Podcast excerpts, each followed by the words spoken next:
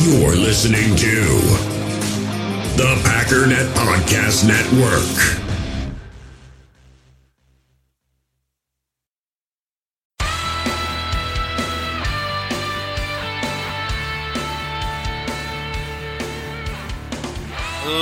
Ladies and gentlemen, welcome once again to the Packernet Podcast. I am your host and resident fanalist, as always, Ryan Schlipp. Check us out online, packernet.com. Find me on Twitter, pack underscore daddy. So I kind of rushed through that because I've already recorded that. This is my second time going through. I didn't realize how upset I was. Um, I haven't had to do that in a while, where I'm really angry. I rant and rave, and then I realize this is not a good idea. This is a bad idea. You can't yell at your own audience. but here's here's the thing, and I'll just try to stay away from that as best as I can. Two takeaways for the day. Number one, great game. Number two, the fan base is absolutely out of control. And what I'm going to try to do is give you all a pass because you're all up in your emotions because of an election. I don't I don't know that that's the reality, but I'm going to pretend it. And, I, and listen, I know that it's a thing. I've seen nothing on Twitter and whatnot about I don't even care about this game. I'm so distraught. People at work are telling me their wives like can't sleep at night or some crazy stuff. My numbers for the podcast have absolutely plummeted over the, since the election. Like people just don't care about football, but the problem is people that don't care about football right now and are very in their emotions right now go on social media and t- take out their frustration on other Packer fans and the Packers and Packers players and everything else. Please stop. Please stop. And for the record, the This Didn't Age Well crowd is just as obnoxious, maybe slightly less obnoxious, but it's up there with the uh, you know whining and complaining crew. So people are complaining about MVS because he dropped a pass, which I think is perfectly rational to be upset with MVS because he has not done anything for this team. He's dropping everything. And then he goes on to touch, catch two touchdown passes. And of course, all these people come out of the shadows and want to start attacking people. For granted, some people maybe took it too far. And I think as a general rule, don't complain in the first quarter. In fact, don't complain until after the game's over. There's a reason why recording the podcast the next morning as opposed to that night is a good idea for me because I need some time to process, especially after a loss. But we can't wait until the end of the first drive to start declaring things way too early. But I mean, seriously though, think about it. So we, we know that it's possible you're going to look like a complete idiot if you complain about certain things, right? And if you're willing to take that risk, I guess go for it. But the, the amount of I just it's it's just such a weird thing to me that this didn't age well. Crowd, I, I just I don't really get it. Like, do does that make you seem smart? Like you you always knew? And are you saying you support MVS? Like, what what is your official stance, or is your stance just I feel like making feel someone feel like crap today? And I know that's how social media is. I'm just talking to you as an individual because at the end of the day, you got to live with you, right? I mean, I, I understand everyone else is a piece of crap, but do you you don't want to you don't want to be that way, do you? I certainly don't. And so when I see somebody going on a rant and rave about MVS, I'm, I, you know, my first thought is to shudder because, ooh, yikes. But my next thought isn't, hey, I know what I'm going to do. I'm going to make him feel like a complete piece of crap. Because that's the kind of guy I am. I just, I don't know. I don't know, man. You do what you got to do, I guess. Just strolling through social media, like, who can I make feel like crap today? I don't know. That's, I, you do you. And, and I, I mean, I genuinely feel like people that do that think that they're being a good person when they do it, which is just staggering to me. Because, you know, you're rushing to the defense of MVS, and that makes you a superhero. Except, I don't really think so. Again, neither party is is is great in my mind. And it, the reason I was so upset today, and I need to cut myself off because I'm about to get heated again. I woke up this morning after the Packers absolutely annihilated the 49ers. This is such a big win for this team for so many reasons. This is this should be a great moment for the Packers, but why should we expect that? We don't we don't seem to care. I wake up today and it's nothing but bickering and fighting and whining and complaining. People crying about everything and whining and moaning. And then there's the other half of the people just coming in making them feel like garbage for that. It's just it's just toxic. God. You don't have to put everything you're thinking on social media. You really, really don't have to, especially if we're like in the first quarter. Call your mommy and tell her about your feelings. Stay off social media. Because although I don't like the, you know, I told you so crowd or the that didn't age well crowd, you absolutely deserve it. Just so you know, two things can be true at once. They're not being very good people for doing that, but also you deserve it. And it's just, yeah, I'm just scrolling through. Like, you know, usually after a win, you feel good. Like, yeah, we won. Everybody's celebrating. Nope. People just fighting. I don't know. People are starting to crack, man. I mean, it's just, it's just people are just getting so angry. I've never had so many people. I, I don't know in all the years of having my podcast if I've ever had anyone ever come to me and say, hey, this person is out of control. You got to get rid of them. I've had that happen, I want to say like six or seven times over the last week or two. It's unbelievable. We, just annihilated the, the, the, the team that embarrassed us twice last year. The Packers just absolutely stomped their face into a puddle, and we can't enjoy it. Just, just incredible. It's incredible to me. I have to stay off my own Facebook page because people have just turned that into a, uh, a, a toxic sludge. I mean, just go. I mean, the, the first post I see is negative. The second post I see is negative. I'm not to call anybody out, but, you know, third post. I thought was positive, but it was sarcasm. And we got Tyler Ervin love, right? Sweet. We got somebody mad about the lack of Super Bowls. Blaine being sarcastically negative, because I think he's about as frustrated with the negativity as I am. But of course, people get in the comments and start yelling at him for being negative because they don't know it's a joke. Uh, we got more negative. I mean, there's there's some positive in here, but it's it's you know 60% negative. I just and again, just in general, even if the Packers are losing, I'd rather not see 60% negative. As far as I'm concerned, the Packers beat the 49ers 34 to 3 because those last two touchdowns just kind of I mean, the last one in particular did absolutely did not count. Zero chance. You want to give them 34 to 10, fine. I'm saying 34 to 3ish. An absolute annihilation, which is exactly what we would want. I I don't care about injuries. We got injuries too. We didn't have any running backs. We don't have our number 2 wide receiver. We don't have our left tackle. Oh, they didn't have their tight end. Eh, we don't have a tight end either. So we're even. I don't care. By the way, just so we're clear, their defense is not nearly as decimated as their offense. By the way, just so we're clear, this defense is much better in its current form than the Vikings last week. So let's not pretend putting up 34 points against this defense that is still in decent shape, is still a talented defense, and is built to stop teams like the Packers and has embarrassed the Packers the last two times they played. I understand Bosa's a big loss, but it's not like the whole defense is gone. It's not. The Packers moved the ball with ease and they embarrassed the 49ers in front of the entire world. And and I just wish we could come together and be excited about it. Let's let look. Let's start over today. Can we do that?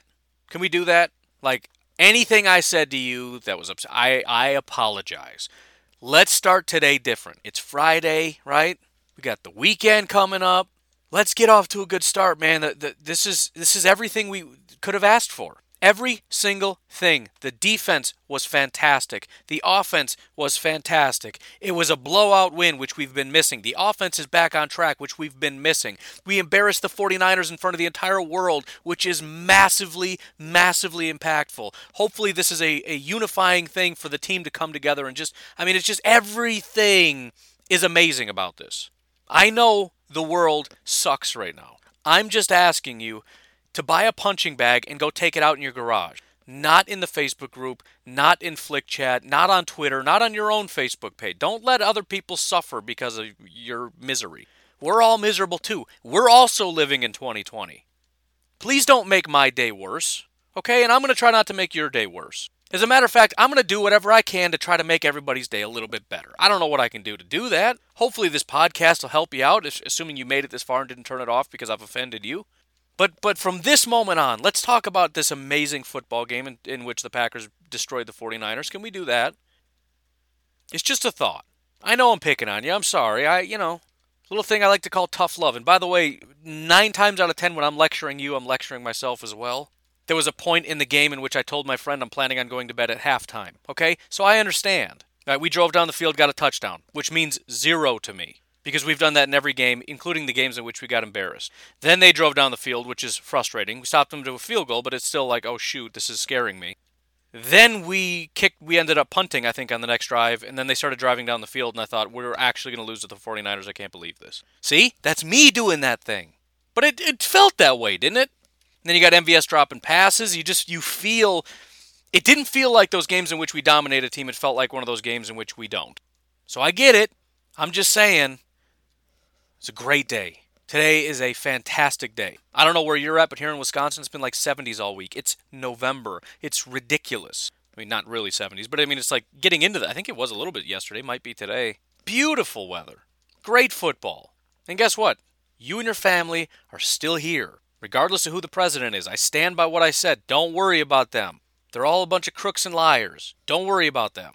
You do your own thing. Some of you, I you can't help it. Right? I work for the federal government, so it's going to impact me in some kind of way. But whatever. That's why I get up at three in the in the morning and fight and scratch and claw to make my own way in life. I'm not doing very well, but I'm trying. I don't want to depend on anybody else. I want to do it myself. So let's do that. Let's stop worrying about everybody else. Can can we agree? Let's. All right. I'm assuming you agreed by now. I don't know. I'm trying to convince you. You probably agreed five minutes ago. I just there's one guy in the back who doesn't agree. I'm trying to get him to agree. All right. He just agreed. So let's move on. So why don't we start by just kind of reading off what happened. First of all, score wise, again, the, the first quarter was the anxiety riddled quarter, I think. And the reason for that is, as I said, the Packers scored. They didn't score the rest of the first quarter. The 40, 49ers went down and scored their first drive and then got the ball back right away. And so, again, that was like peak anxiety moment. However, it ended 7 3. The defense did their job and made sure that this didn't get out of hand, which, again, injuries or not, there's no guarantee. The reason you and I felt anxiety at that moment is because we know, despite the injuries, this is an NFL football team with the capability of driving down the field and scoring touchdowns. So, th- this is where we got to do a better job of being consistent. If we're going to give them a hard time when they don't do their job, fine. But then we got to give them credit when they do do their job.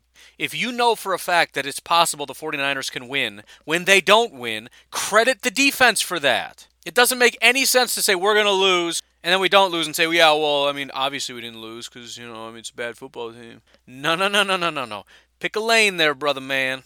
I thought the defense, well, we'll get into specifics later, but I thought the defense in certain facets did a fantastic job, which, by the way, Jerick McKinnon is not some kind of rookie bum out of nowhere. He's a very good running back. He's a guy that I've been saying for a long time is starter caliber but he's constantly just getting buried behind other guys. I like Jerick McKinnon. I thought he was a great running back in Minnesota. Every time he's ever stepped up to the to the plate, he's done a great job. And so when you look at this team that has an offensive line that is built to be great run blockers, I know they're not all that great as an offensive line. Same with the Vikings, by the way. So again, what's the excuse? But you got this offensive line that that is drilled in run blocking with Jerick McKinnon running behind him.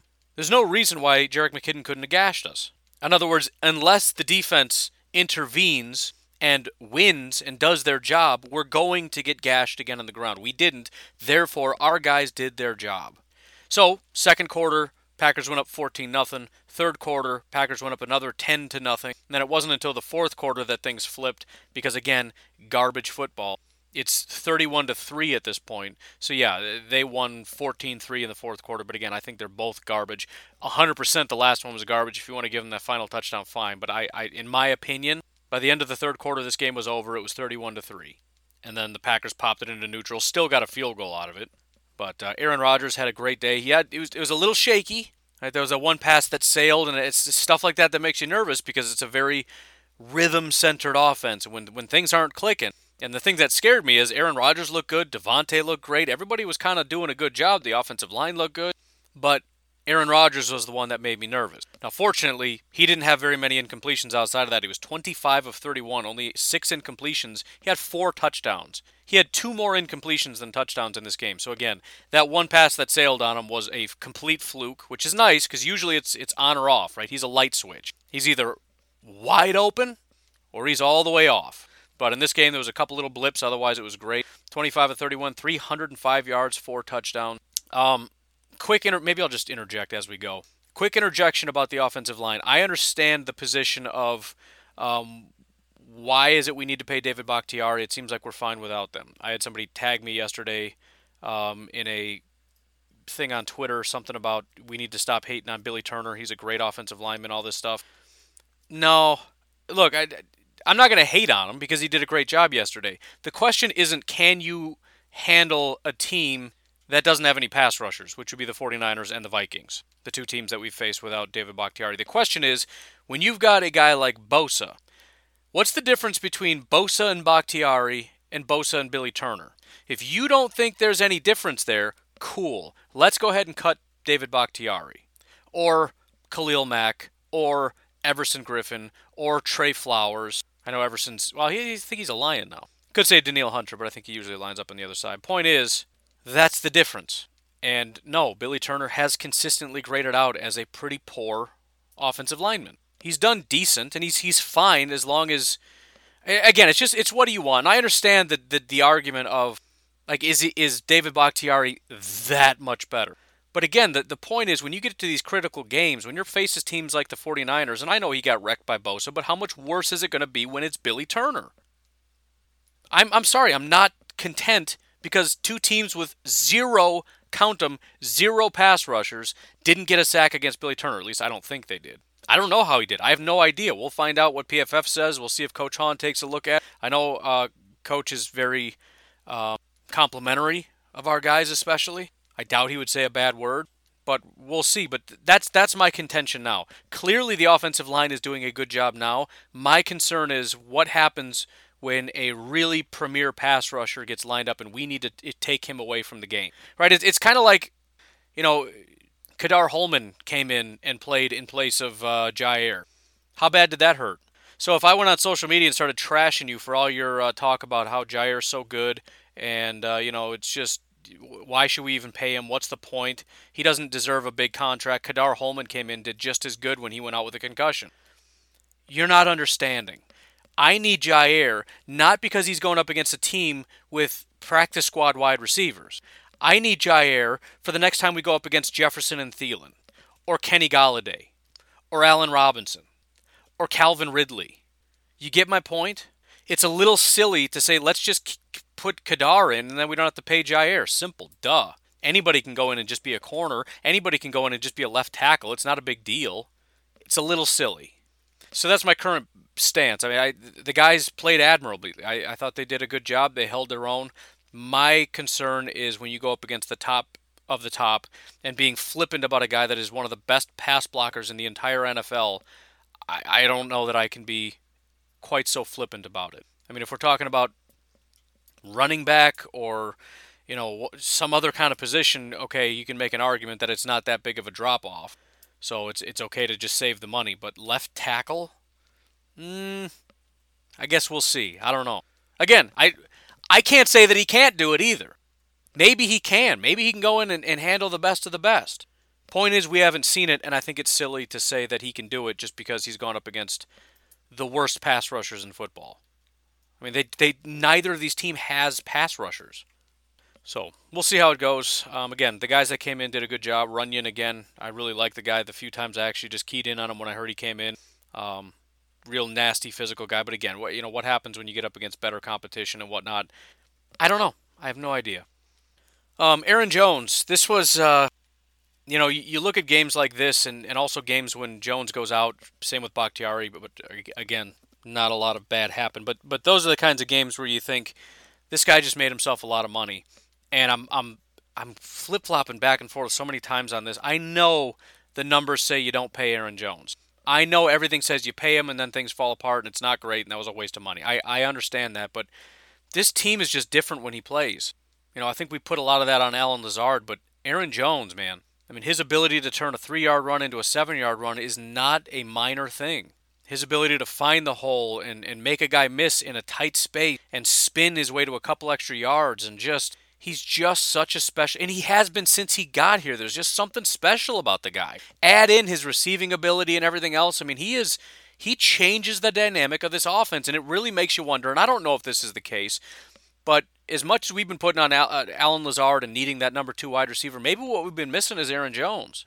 And it's it's a tough spot to be in because you know the numbers say don't pay him, and you know you just drafted AJ Dillon to be that guy. And maybe if they have enough time, Jamaal and Dillon, and, and they're not bad. I like that duo. They're a lot of fun to watch. But again, you can't watch this and say that this offense isn't different with him. So I don't I don't know what to do.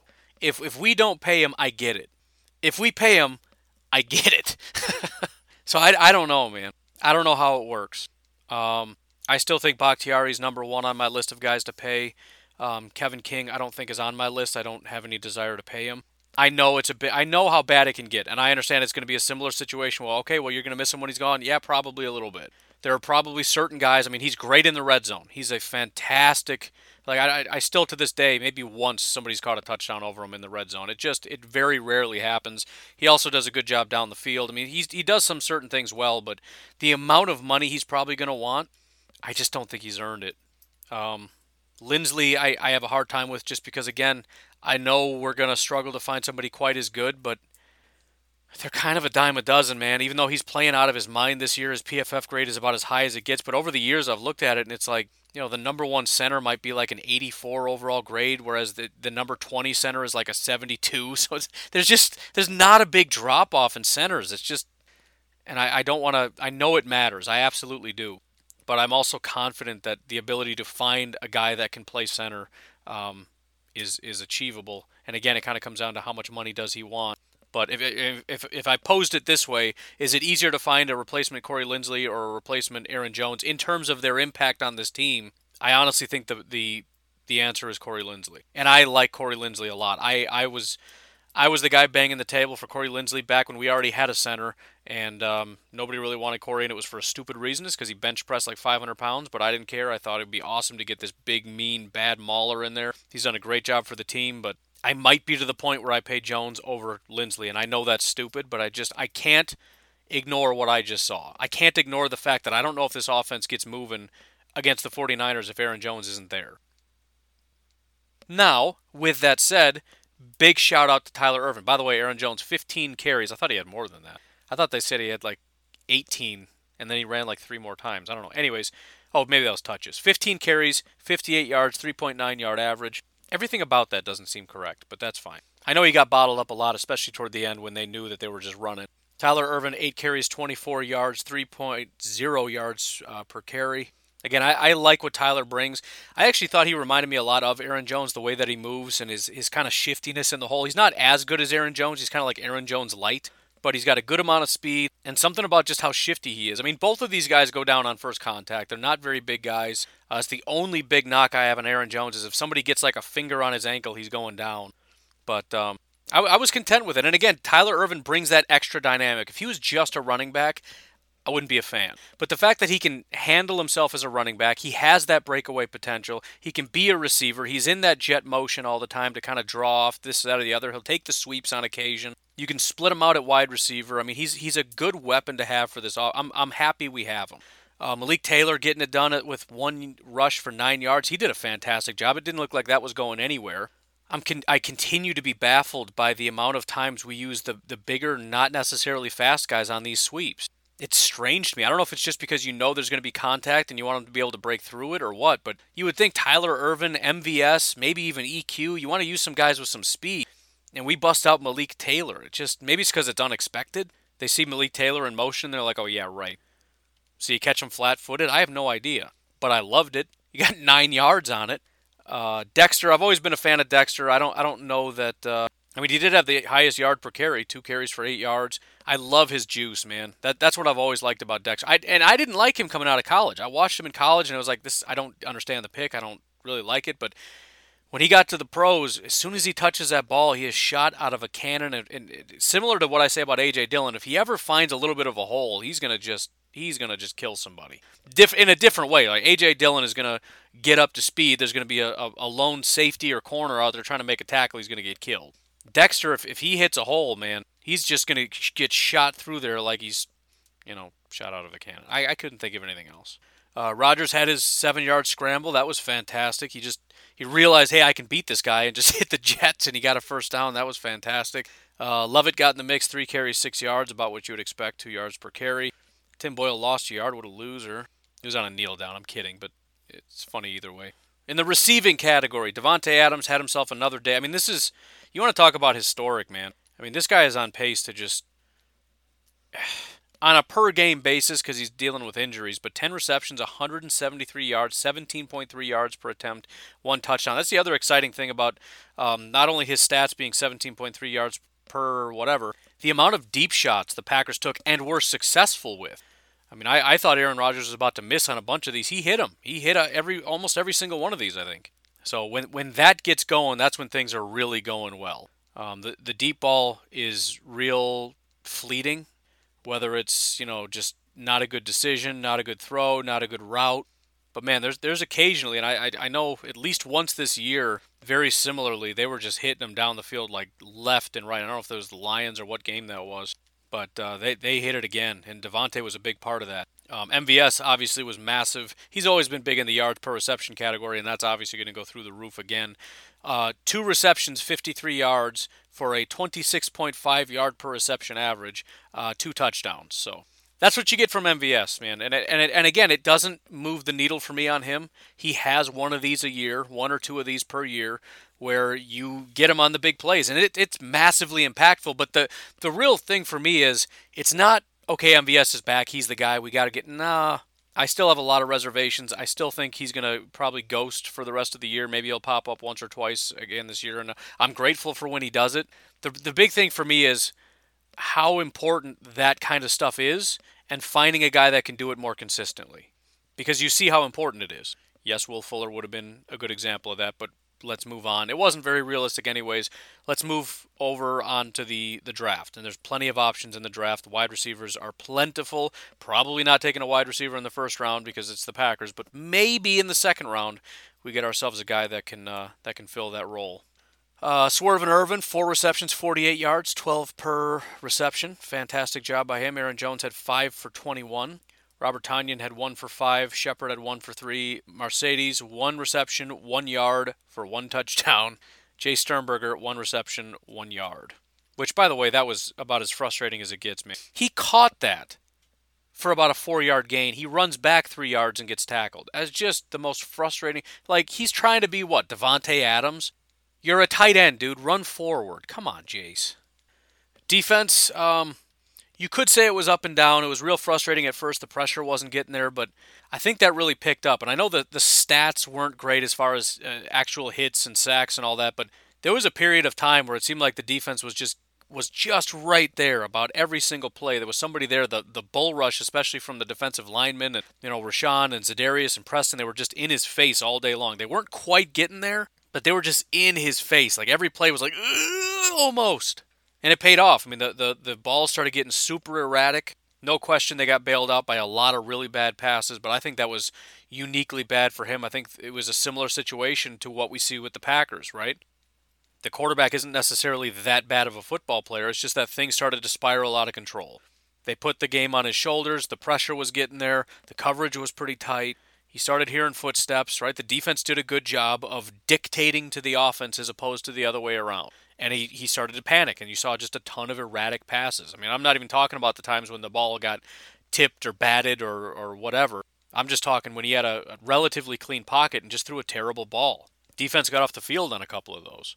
So I, I was I was happy with it. Obviously, it could have been better, but I loved what they did in the run game. I really did. I thought the penetration was unbelievable. Uh, there were a couple, maybe one in particular I can remember, maybe a couple times where the, the cutback was there. He was able to bounce it back outside and find another hole somewhere else. But but the lead play side of it, the defense was fantastic. I think it's just sealing that edge on the backside has been a consistent problem for the Packers. One of the things I notice is it seems like they play off a lot. And I don't know if that's part of the scheme or what, but you'll have a guy like Adrian Amos who's kind of back a ways. And the problem is there's just too much space. Rather than coming in tight and really squeezing and pressing from the backside, you've got a guy hanging back like, you know, Adrian Amos in a lot of space. And now all of a sudden you give him a lot of room to work where he can kind of you got to make this big open field tackle as opposed to just squeezing him down from within the scheme or within, you know, using the defensive linemen who are pushing and squeezing from the front and from the other side, continue to squeeze from the back. Instead, he's hanging back so that by the time he makes a cutback, everybody else is out of the play, and you got it's just you and him within 10 yards, and he makes you miss, and now he runs for 15 yards. Don't put yourself in a position, and again, maybe because he's a safety, he's got to hang back on the off chance there's a pass or some kind of weird thing. I don't know. But don't put yourself in a position where you got to hang hang back and make an open field tackle. Press him from the backside so that there's nowhere to go. I don't know, just a thought.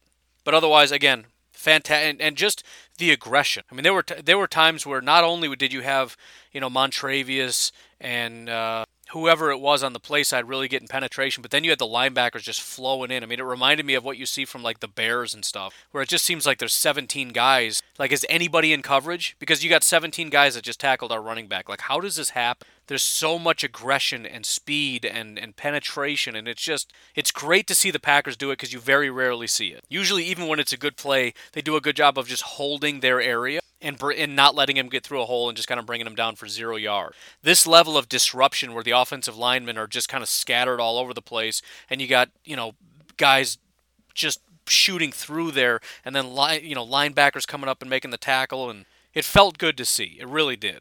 And uh, again, I, I think with the linebackers there may be somewhat of a lack of, of ability but there's no lack of heart, man. These guys play violent, they play quick. They I just I really am starting to appreciate the linebacker. I don't know if they, they are going to be the long term option, but I, I'm just it, again it's, it's similar to guys like Tyler Ervin or, or Malik Taylor. I don't know what their upside is, but I just appreciate having them on the team because I, I love the way they play. And I, I'll I, and I, don't think I'm alone in that. I think Packer fans in general are that way. Give me everything you've got, and we're gonna appreciate you. Malik Taylor gets one catch a game, and everybody loves that guy. Seriously. He just he just does his job, right? If, if your job is to convert one third down in a game and you do it, awesome. You get a jet sweep and run for nine yards, dude, my man. Right? Tyler Ervin's job is to run across the formation and do nothing else, and we love the guy. So similarly, when we got linebackers that, you know, granted, maybe you're not the best in the world and you don't grade out all that well and you have a hard time getting off blocks and, you know, maybe you're not the greatest in coverage, whatever, but man, you come with a full head of steam and just blast a guy. And, and when you get there, you wrap him up and you bring him down. Uh, Krys Barnes in particular, for for whatever his faults may be, I don't know if I've ever seen the guy miss a tackle. When he gets there, and a lot of these linebackers, and that's a big problem with the Packers in general. If we get linebackers that can just tackle, and I know Blake was that way, and, and nobody seemed to like him, which I think was unfair. But if you can get there, wrap up, and bring him down, I, I'm all I'm, I'm all about it, man. I love that. So it's it's kind of a mishmash of guys with you know Krys Barnes and uh, Ty Summers, Oren Burks, but that's that's one of the things that I'm starting to appreciate about the defense in general. Um, there's there's starting to become this this violent edge to them, and I know they had a real hard time against Minnesota with tackling. It was a horrible effort with tackling and, and whatever, but there's just I don't know, man. It's this game. It's I think it was maybe I don't know the last last couple weeks. There's just been some kind of an energy. Amos has been playing violent. Jackson's always violent to a fault. Oren and Ty. Uh, Montravius has really been stepping up in a big way, something I never expected. Henry Black coming out of nowhere. Raven Greene has, has maybe been leading the charge on that. I mean, the guy, he got his, his pick in this game, which is fantastic, but he's he's flying around the field. He's he's I'm really appreciating him. I mentioned a couple weeks ago how 50% of the time he was kind of an embarrassment. The other 50% of the time he looked like the best guy on the field. Uh, Ka'dar Hollman, I thought, came up and, and played really well. Rashan was impactful. Preston was impactful. Za'Darius, again, not none of these guys did quite as much as I had hoped, but every single one of them got an, made an impact. You know, Za'Darius with the sack. Rashan had several pressures. I mean, he he's always that guy that when there's a, a, a bad ball down the field, you hear Rashan Gary on the pressure there. So it doesn't show up on the stat sheet. There was no sack, but we've had two picks this year because of Rashan Gary pressures. We've had at least one in this past game because I heard it from the announcers, in which a ball was thrown wildly erratically um, because Mr. Rashan was in the guy's face. Um, Darnell, I don't know that he had the greatest game in the world. He's not maybe the most violent guy, but I thought he had a couple decent plays. I love the speed. I mean, there, there are times when you know you think somebody kind of breaks free, and here comes Darnell Savage and it's like he's just jogging. I mean, it, it, you're worried that maybe the guy can't get there, and here comes Darnell, just kind of squeezes him out of bounds real quick because he's just he's blazing fast, and I love that he has the tools. Hopefully, he can kind of pick up and start making some plays. I mean, this guy. I mean, he, to be fair, he's kind of although he's not as good as Jaire has been the past couple years, but you look at Darnell and you think this is a guy with tons of potential that isn't living up to the potential. He's also got a bunch of dropped interceptions, and you're thinking, man, if he could just hold on to these, the stats would look great. These are all critiques we said about Jaire in the past. Now, maybe Darnell never amounts to anything. I don't know. But um, we've been patient with Jaire, and in, what is it, year three, he finally breaks out. We'll see what happens. But uh, also, big shout out to Mason Crosby. Um, not only was Aaron Jones playing hurt and played really well, but Mason Crosby comes out, bangs a 53 yarder with a hurt calf. And it's just one of those things like we're, we're, we're trying to keep him from doing this stuff. We got JK on kickoffs, just just bunting it down the field. But uh, the, the the team needed him for a 53 yarder. He comes out and just drills it with a half an inch to spare. But anyways, uh, we got a quick take a break here. Probably should have done this already, but that's all right.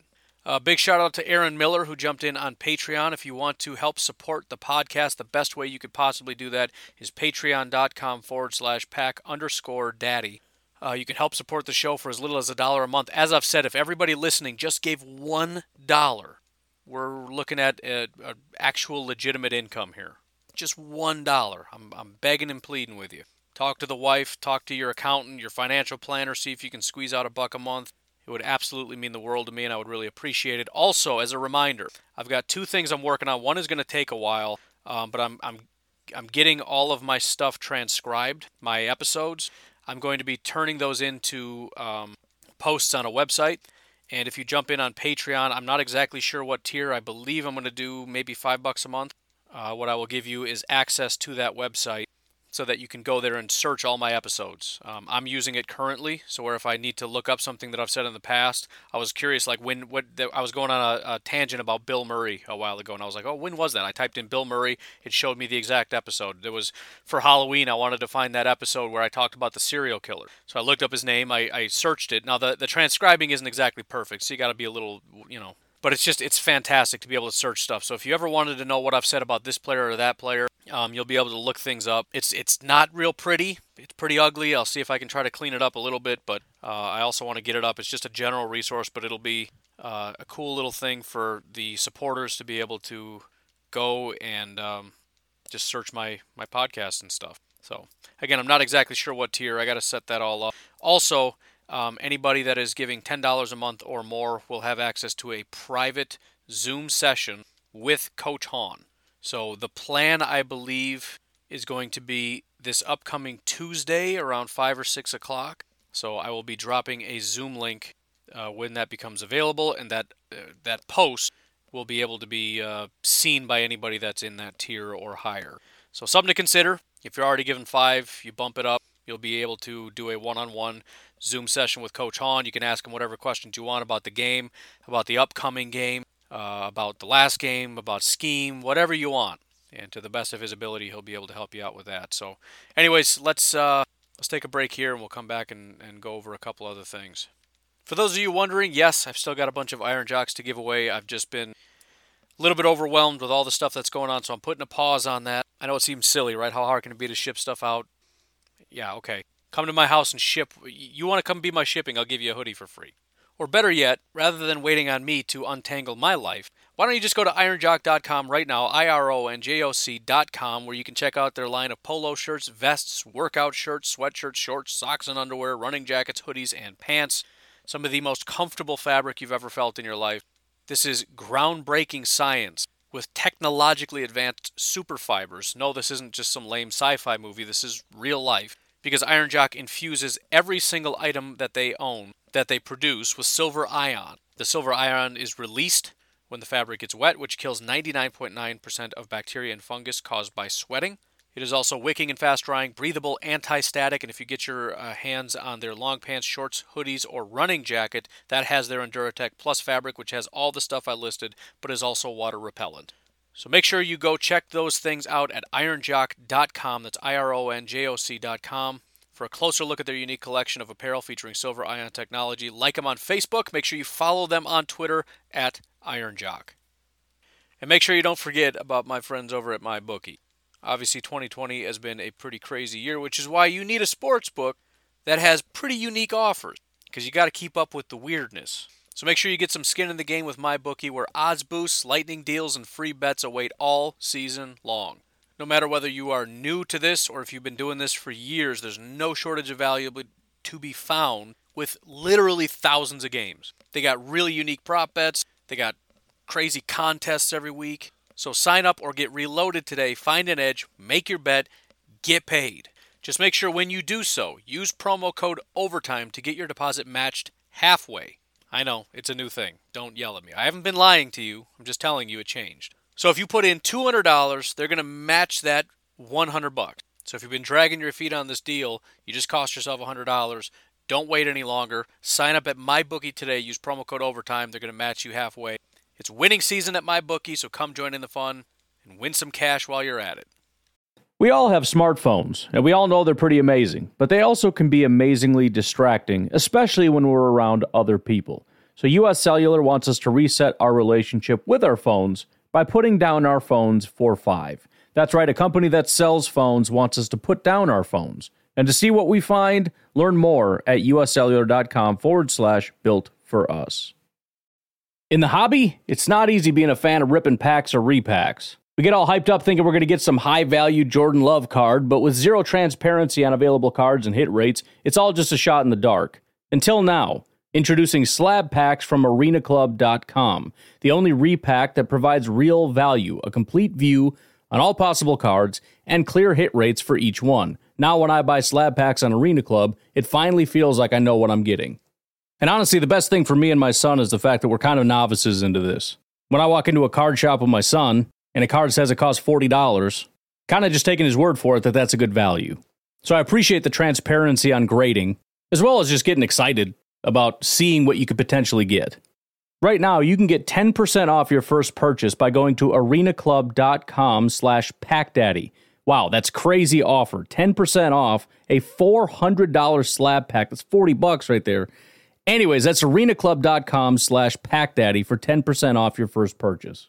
Passion, drive, and patience. The formula for winning championships is also what keeps your ride or die alive. eBay Motors has everything you need to maintain your vehicle and level it up to peak performance superchargers, roof racks, exhaust kits, LED headlights, and more. Whether you're into speed, power, or style, eBay Motors has you covered. With over 122 million parts for your number one ride or die, you'll always find exactly what you're looking for. And with eBay Guaranteed Fit, your part is guaranteed to fit your ride every time or your money back. Because with eBay Motors, you're burning rubber, not cash. With the parts you need at the prices you want, it's easy to make your car the MVP and bring home huge wins.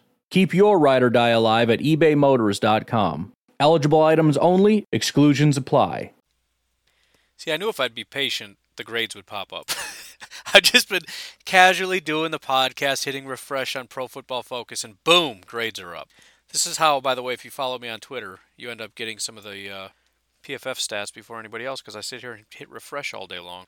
Oh, oh, it's making me happy, folks. Oh, and look at this. I'll get. I listen. PFF day is technically tomorrow, but let me hit you with this little nugget. Billy Turner at left tackle was the third highest graded player behind Davante and Aaron Rodgers. So the pro Billy Turner crowd, the the anti me and my Billy Turner rants, y'all won the day. Now his his pass blocking grade was insufficient, clearly, especially against again not a very good group. You worry about what he can do elsewhere, but it was it was fine. It was a 70. Now understand, most of the time the Packers offensive line is like 80s. They're very good pass blockers. So being a 70 against this crew it makes me nervous, but borderline elite run blocking grade Billy Turner all the credit in the world. I'm you know what? I'm not going to try to knock it down. Massive props to Mr. Billy Turner. In fact, I'm going to throw that on Twitter and let people just uh, hit me in the face with it. It's fine. I earned it. I talk about the guy. That that's the thing though. I got a podcast. It's you know, I'm telling you not to be ranting and raving on social media. I can't really avoid it when when I have a podcast unless I have a overly positive, just say good things all the time kind of thing. But I can't do that. That's not my thing.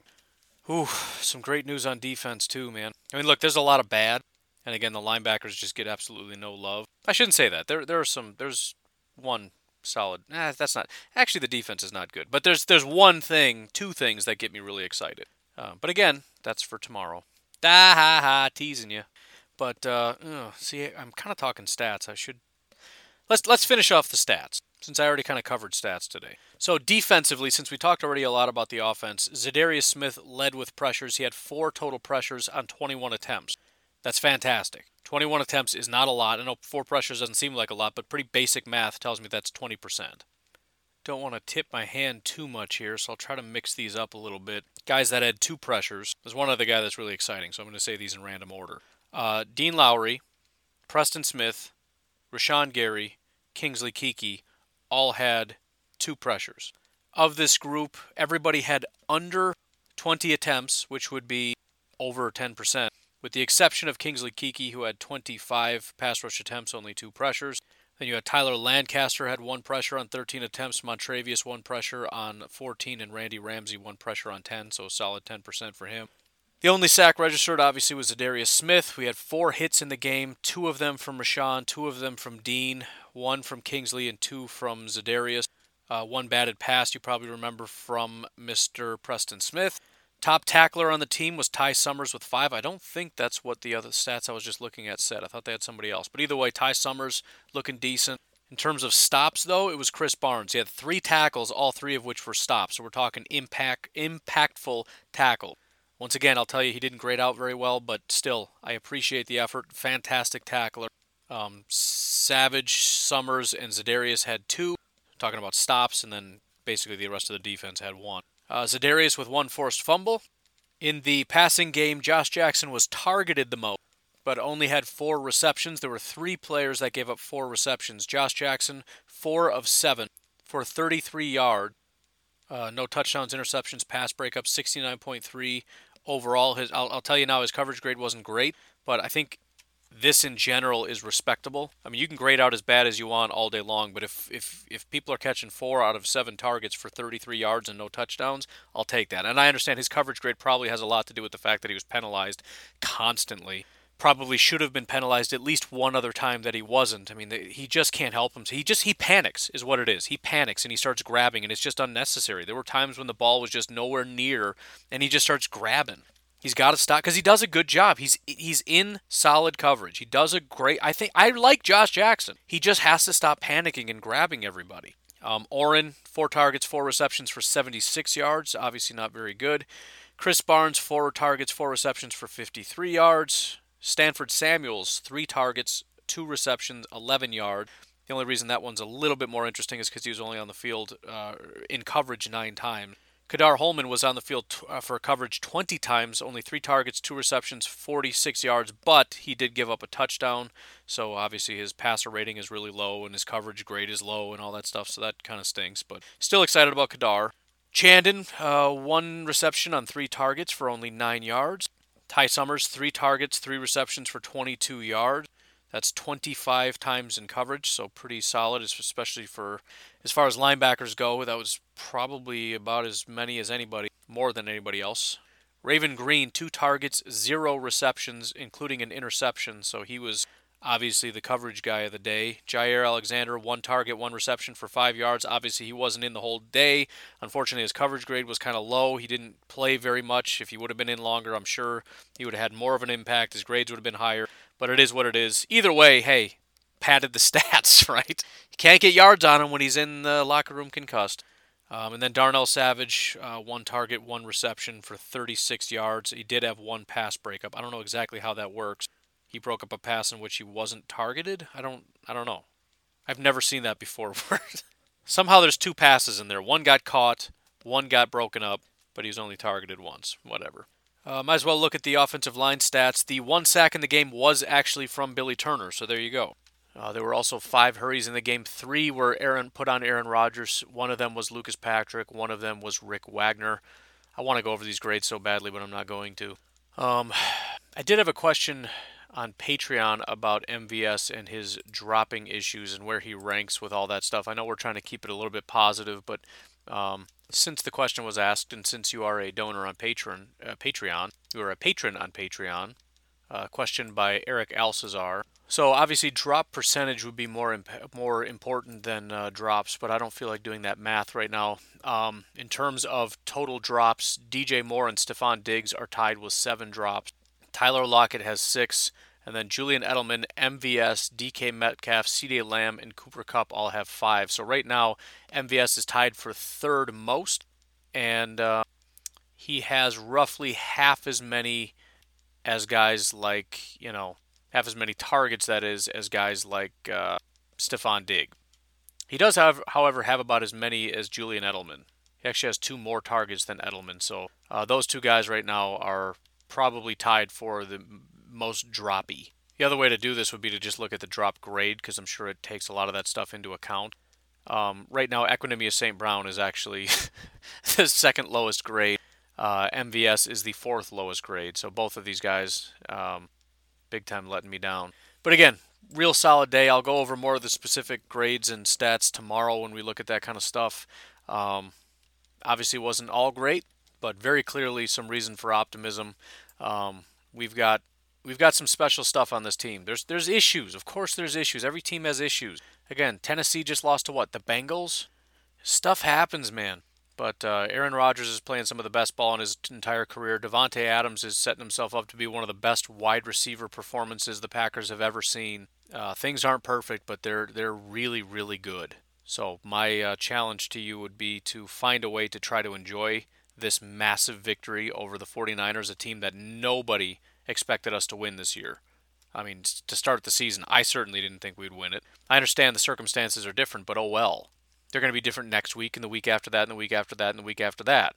So if you know, I mean, you, you can't know we're not going to win a Super Bowl. How do you know what's going to happen? You have no idea. Maybe the teams we go up against are all decimated with injuries and COVID. No, we don't know. But they got lined up against a professional football team with a pretty solid defense and an offense that clearly has enough talent to at least run the ball well against this defense, uh, the Packers defense, and they just they didn't do it. The guys did step up. So uh, again, enjoy it. Enjoy your Friday. And uh, I will talk to you tomorrow. Have a good one. Bye bye.